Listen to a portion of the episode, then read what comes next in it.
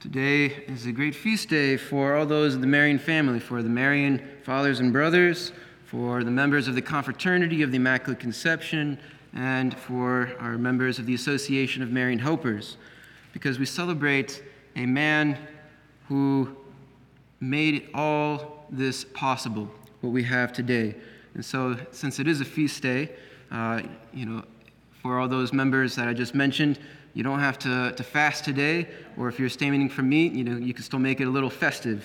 Uh, have, you know, dessert uh, or, you know, uh, some good wine. You know, celebrate today's feast day if you're within the Marian family. Because, you know, think of uh, It's a Wonderful Life, George Bailey, uh, all that he sees that he affected, all that, you know, was. We, similarly, we can think of Blessed George all that was because of him. You know, obviously in God's providence, maybe someone else would have filled those shoes if someone uh, was lacking. But because of Blessed George Matulaitis, yes, his willingness to serve Christ in the church, everything here at this shrine is possible. Because without Blessed George, the Marians wouldn't be here in Stockbridge. The Marians may not even have existed. Blessed Michael Sopoćko, who's in the St. Faustina Chapel, may have never been the spiritual director of St. Faustina. The Association of Marian Helpers would not exist. All this is possible because Blessed George saved the Marians of the Immaculate Conception. Marians were down to one member one member in the early 1900s. You know, we were founded in 1670 and uh, began to grow, but then in the 1800s, because of religious persecution around Europe, uh, we became dwindling down. We were kicked out of Portugal by the Masonic government there. Napoleon kicked out the Marians out of Italy, out of Rome. And then all the other places the Marians were, around Poland and Lithuania and all those surrounding territories, were then wiped off the map by Russia and Prussia and Germany. And the Marians uh, began to not have any members allowed to join, especially you know around 1830s. But then 1864, uh, after the Polish Revolution against the Russian uh, Empire, no Marians were allowed to join in 1860. So by early 1900s, only one member. And then this one priest feels that call to save the Marians. He was a professor in St. Petersburg, Russia at the time.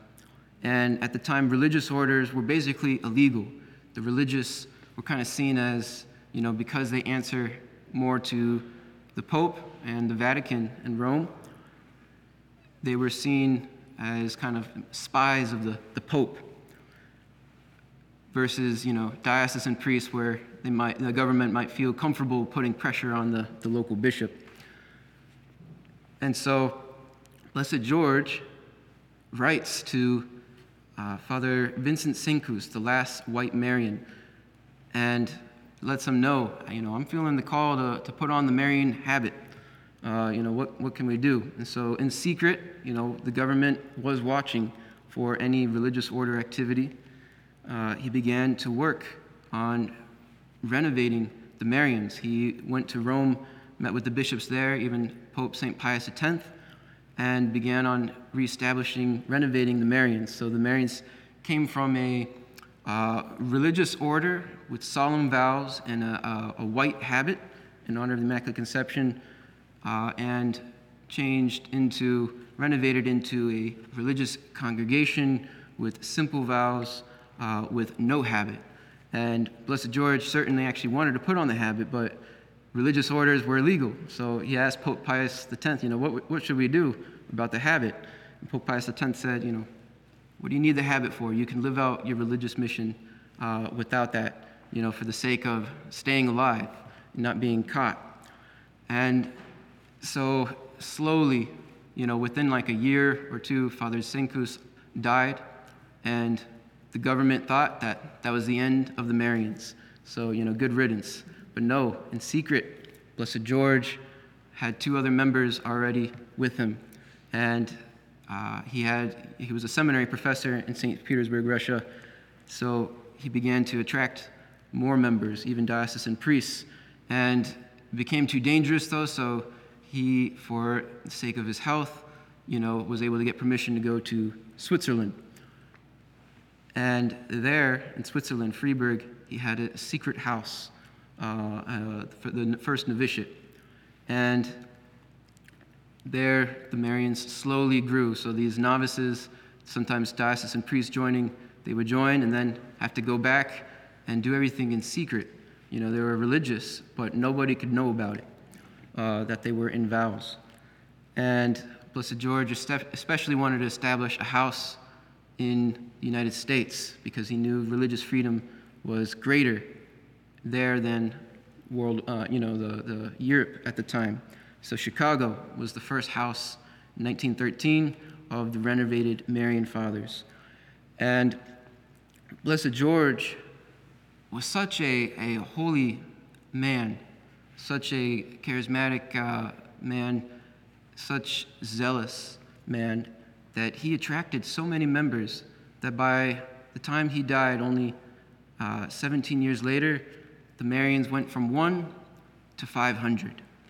Uh, you know, people were just so attracted to, to following him and joining him in, you know, this, this new mission, this, this renovated Marian community. He was born, you know, in 1871 when his country was totally wiped off the map. It was illegal even to speak that language. They could only speak it at home. If he was caught in uh, school or in seminary trying to write in Lithuanian, you know, there would be severe consequences. And he, you know, had a, a rough upbringing. His father died when he was only three years old, and then when he was 10 years old, his mother died. So he became an orphan. He was raised by his older sister, and uh, a cousin helped out getting him to minor seminary uh, when he felt that call to the priesthood. Uh, but he also, at a very young age, was struck with tuberculosis of the bone, very painful. Uh, you know, sometimes having to walk with crutches or have leg braces for pretty much the rest of his life. It was incurable. So he dealt with this pain, though, very heroically. You know, even as a kid, he'd have to walk uh, three miles to school and then back, you know, with this condition, uh, especially in the bitter cold of uh, Lithuania. And when he uh, was a priest during World War I, you know, he had a special love for orphans because he himself was one. So he just started gathering all these orphans from, uh, from the war and started taking care of them with the help of some sisters. And there was one time, you know, he, a lot of times he'd have to go begging for resources, supplies, food for these orphans. He, I think he had up to like 200 or 300 orphans at one point. And one time he went to a, uh, this time during World War I, uh, Germany was occupying uh, where he was living. And so he went to a German official and asked for cots for the children to, to be able to sleep on. And the, the German official just chewed him out. He's like, You're a priest, you know, you, you should be trusting in divine providence. Uh, you know, you just leave us alone. And Blessed George very, you know, meekly replied, Yes, but God relies on good people often to work through his divine providence. And, you know, that kind of put that German official to shame. And so just kind of silently, he's like, mm, okay. You know, he fills out, you know, he, he says, you know, I'll see what I can do. And he gets some, the, the cots.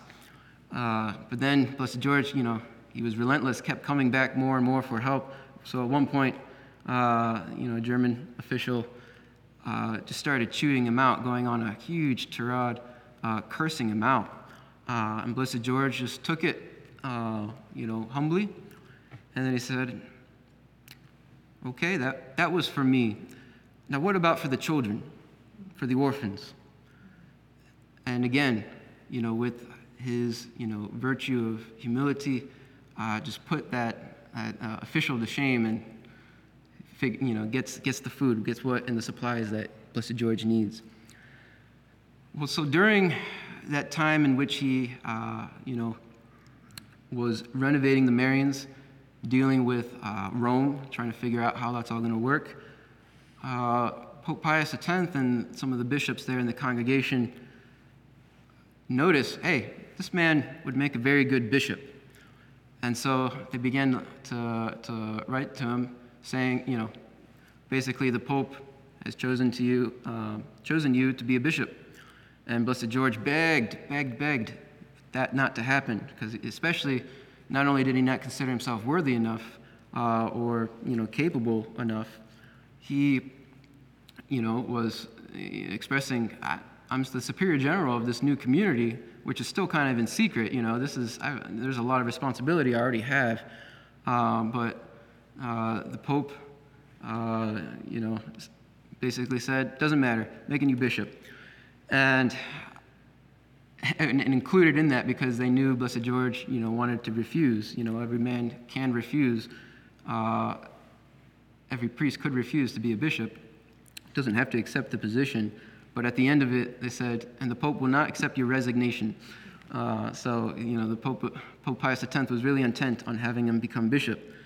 So he became bishop right at the end of World War I, 1918, in, in, in Vilnius, Lithuania uh, well, at that time, not Lithuania. Uh, so in Vilnius.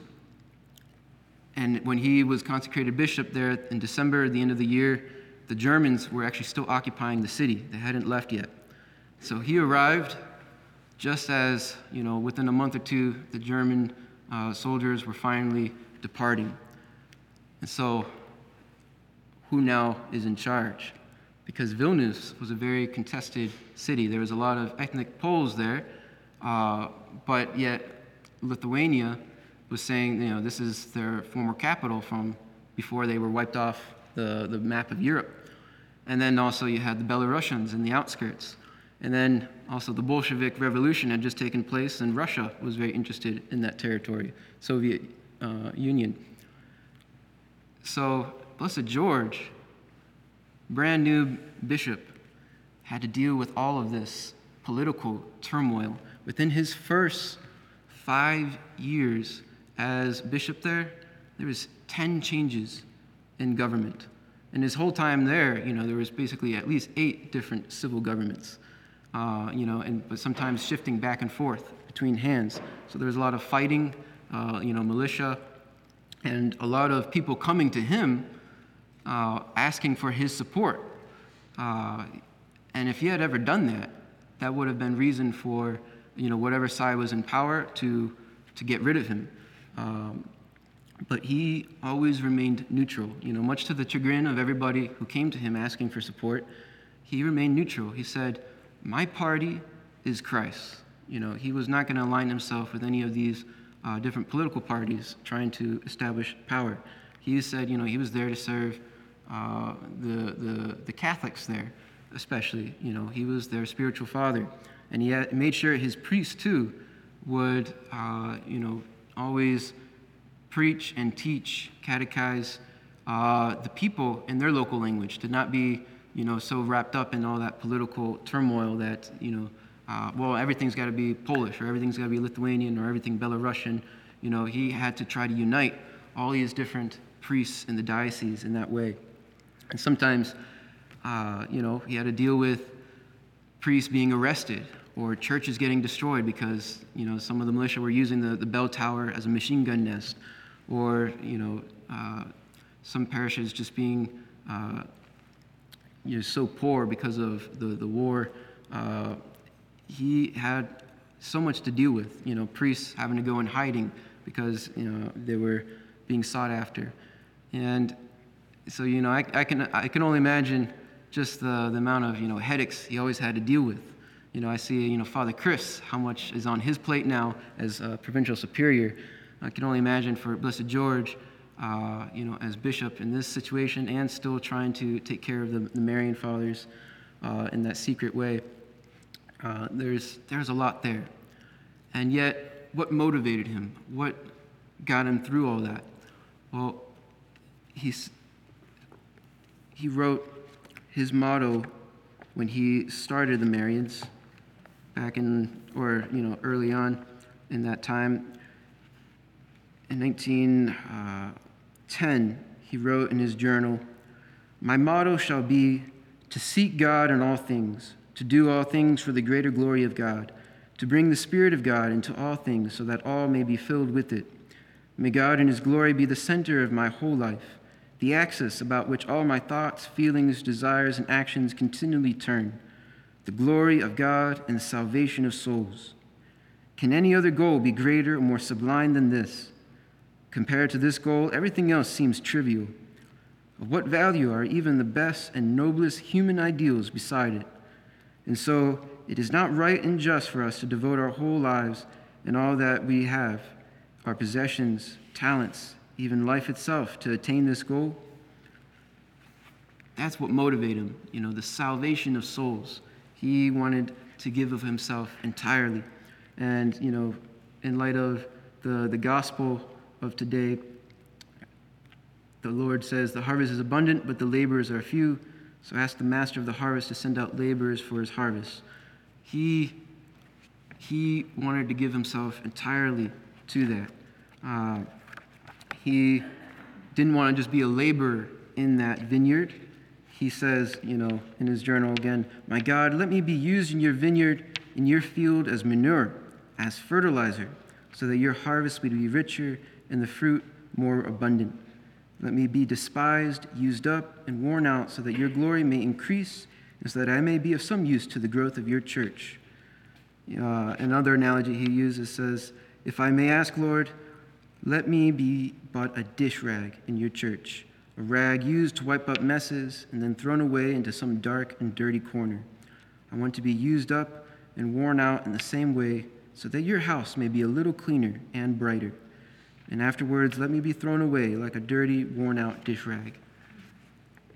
That's the kind of uh, sacrificial nature he had.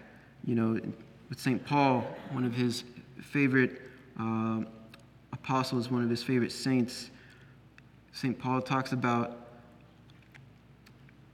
I rejoice in my sufferings for your sake, and in my flesh I am filling up what is lacking in the afflictions of Christ on behalf of his body, which is the church.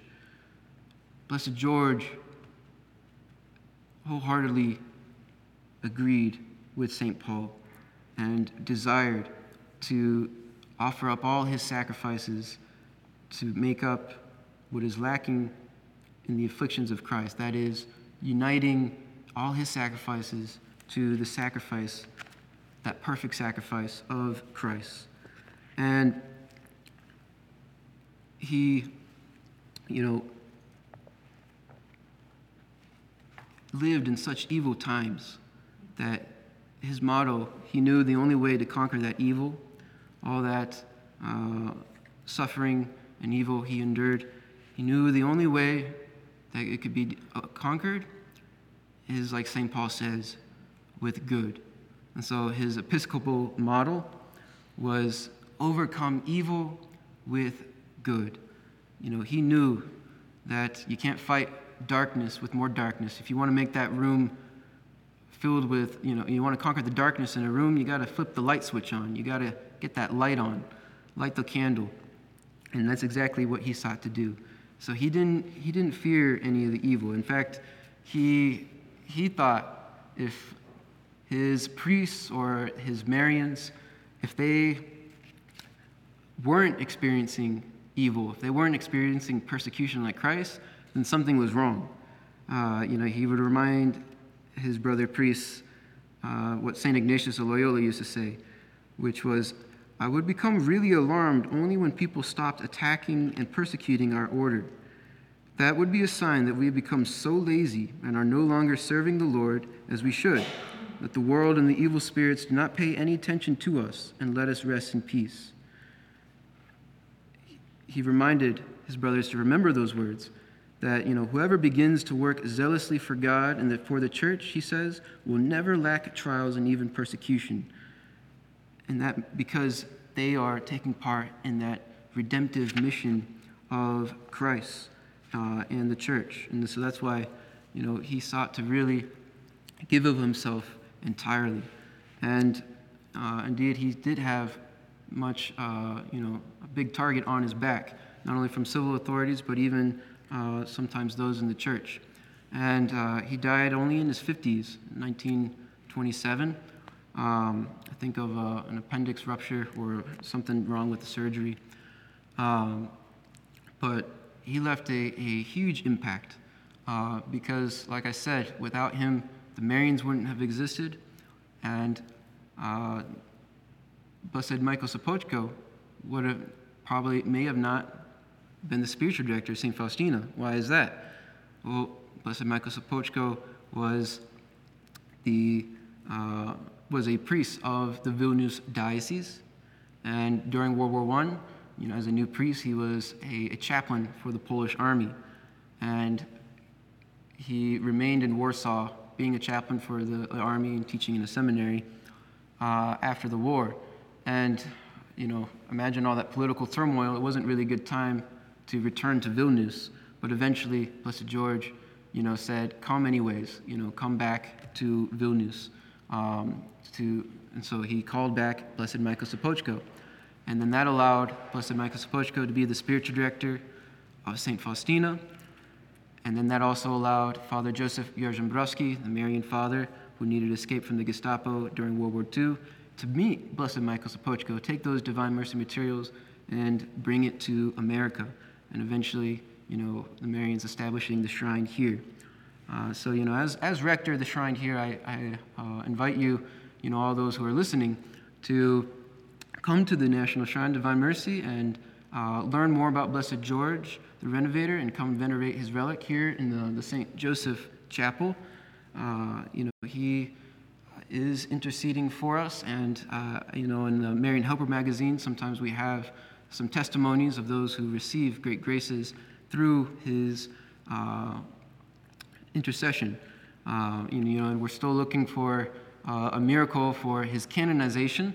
You know, St. Stanislaus, uh, here, our founder, you know, his miracle was very recent. He was canonized only in 2016, uh, but, you know, the, the life of a young woman was saved through St. Stanislaus' intercession. So if you know anyone through, uh, you know anyone in, in, dire need of a miracle, you know, pray a novena to Blessed George. Uh, and um, you know, and then let the, the Marians know about that if, if uh, you know, God uh, allows that. And if you'd like to learn more about uh, Blessed George, you know, we have a, a, book here, Blessed George, Archbishop George Matulaitis Matulevich, His Life and His Writings. Uh, that's available at our Divine Mercy gift shop here on the grounds. And then also his journal, very, uh, very spiritually rich uh, journal of Blessed George. You know, the Marians often like to give this as a gift to, to bishops. Uh, so, you know, uh, you can get that as a gift for your bishop or uh, your, even your pastor. You know, a lot of uh, rich uh, quotes there. And one thing to keep in mind is Blessed George was one who really saw the need for the laity to get involved in the fight, to take part in laboring in the harvest. And he, you know, especially uh, wanted to make sure the laity were uh, instructed and educated in matters of faith and better informed about the needs of the church. And he wanted to, to fire them up with holy zeal uh, and to organize them uh, to, to make an impact in, in the church and in society. You know, there was a lot of attacks on the Catholic Church and priests during that time that he lived in. Uh, you know, uh, you know, think about today. Well, it was even actually in some ways worse uh, back in, that, in those times. And so he knew that they, the laity, they were the ones who could go where the priests can't. They were the ones who could, you know, show up to work uh, in a place where, you know, the priest is not going to be working alongside them. And so he knew the laity, they were the ones who were going to make a huge impact on society. They were the ones who were going to bring that light of Christ to those in darkness. And so, you know, the Association of Marian Helpers is a great fulfillment of, of his wishes there. And then, you know, we can ask Blessed George then for his intercession that we grow in that holy zeal and laboring in the vineyard, that we too, you know, be consumed like a candle on the altar uh, or, uh, you know, thrown away like a, a dirty dish rag, you know, used up only for the glory of God. You know, in everything he faced, he said, we should fear one thing only to die without having suffered, struggled, and toiled for the church, for the salvation of souls, for the glory of God.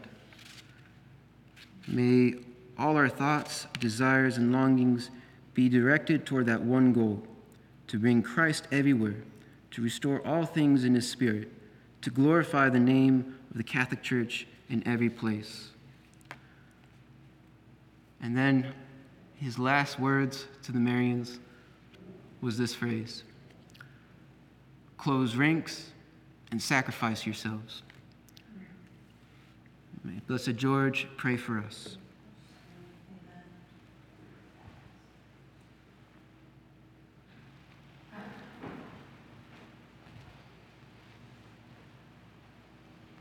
Are you a Marian helper? Join our Spiritual Benefit Society and start sharing in the graces of all the daily masses, prayers, and good works of Marian priests and brothers all over the world. Sign up is free and easy. Simply visit micprayers.org. That's micprayers.org. Thank you, and God bless you. Please follow or subscribe to this podcast to receive the latest episodes and updates. If you have been blessed by this podcast, I invite you to leave a review. Reviews greatly improve our podcast ranking and will help spread this podcast to other people throughout the world. Are you enjoying this podcast? I invite you to listen to more shows brought to you by the Marian Fathers of the Immaculate Conception. Join us daily for enriching spiritual content which will help you on your journey with Jesus Christ. Simply visit DivineMercyPlus.org for a complete list of our shows. That's DivineMercyPlus.org. Are you a Marian helper? Join our Spiritual Benefit Society and start sharing in the graces of all the daily masses, prayers, and good works of Marian priests and brothers all over the world. Sign up is free and easy. Simply visit micprayers.org. That's micprayers.org. Thank you, and God bless you.